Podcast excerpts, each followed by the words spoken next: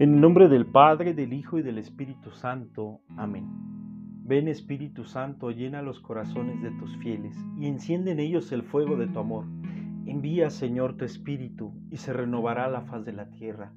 Te pedimos, Señor, que nos ayudes a descubrir cuál es el mensaje que hoy nos vas a compartir por medio de tu palabra. Ayúdanos a hacerlo vida, ayúdanos a hacerlo presente. La reflexión que vamos a tener el día de hoy va a ser en torno al Evangelio de Lucas, capítulo 21, versículos del 1 al 4. En este pasaje evangélico se nos narra cómo Jesús se encuentra en el templo, observando las alcancías, y observa cómo una mujer, una viuda, se acerca a depositar su ofrenda a Dios, dos moneditas. Y el Señor les dice a sus discípulos, les aseguro que esta viuda ha dado más que todos, porque todos dan a Dios lo que les sobra, pero ella en su pobreza ha dado todo lo que tenía para vivir. El Señor nos invita a que demos todo, a que pongamos nuestra ofrenda en cada una de las acciones que realicemos, a que realicemos las cosas con dedicación, con amor. Esa es la ofrenda que la viuda deja en el templo, porque ese amor que le tiene a Dios es tan grande que su confianza está plenamente en Él, porque incluso da lo que tenía para vivir. Y es claro que su amor de esta mujer es más grande que cualquier otra ambición.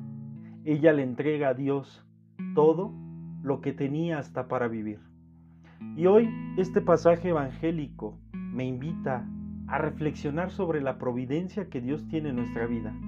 Y es que si confiamos en la providencia del Señor, también debemos de confiar en su palabra.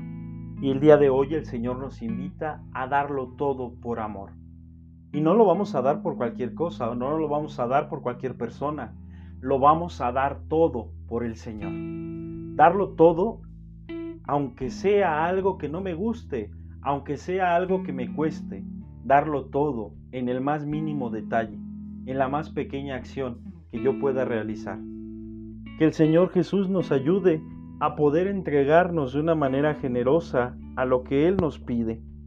Y bueno, pues el día de hoy yo te pregunto, ¿qué tan dispuesto estás a darlo todo por Jesús? Felicitamos a todas nuestras amigas que llevan el nombre de Cecilia. Que Dios les bendiga y que esta santa siga intercediendo por ustedes.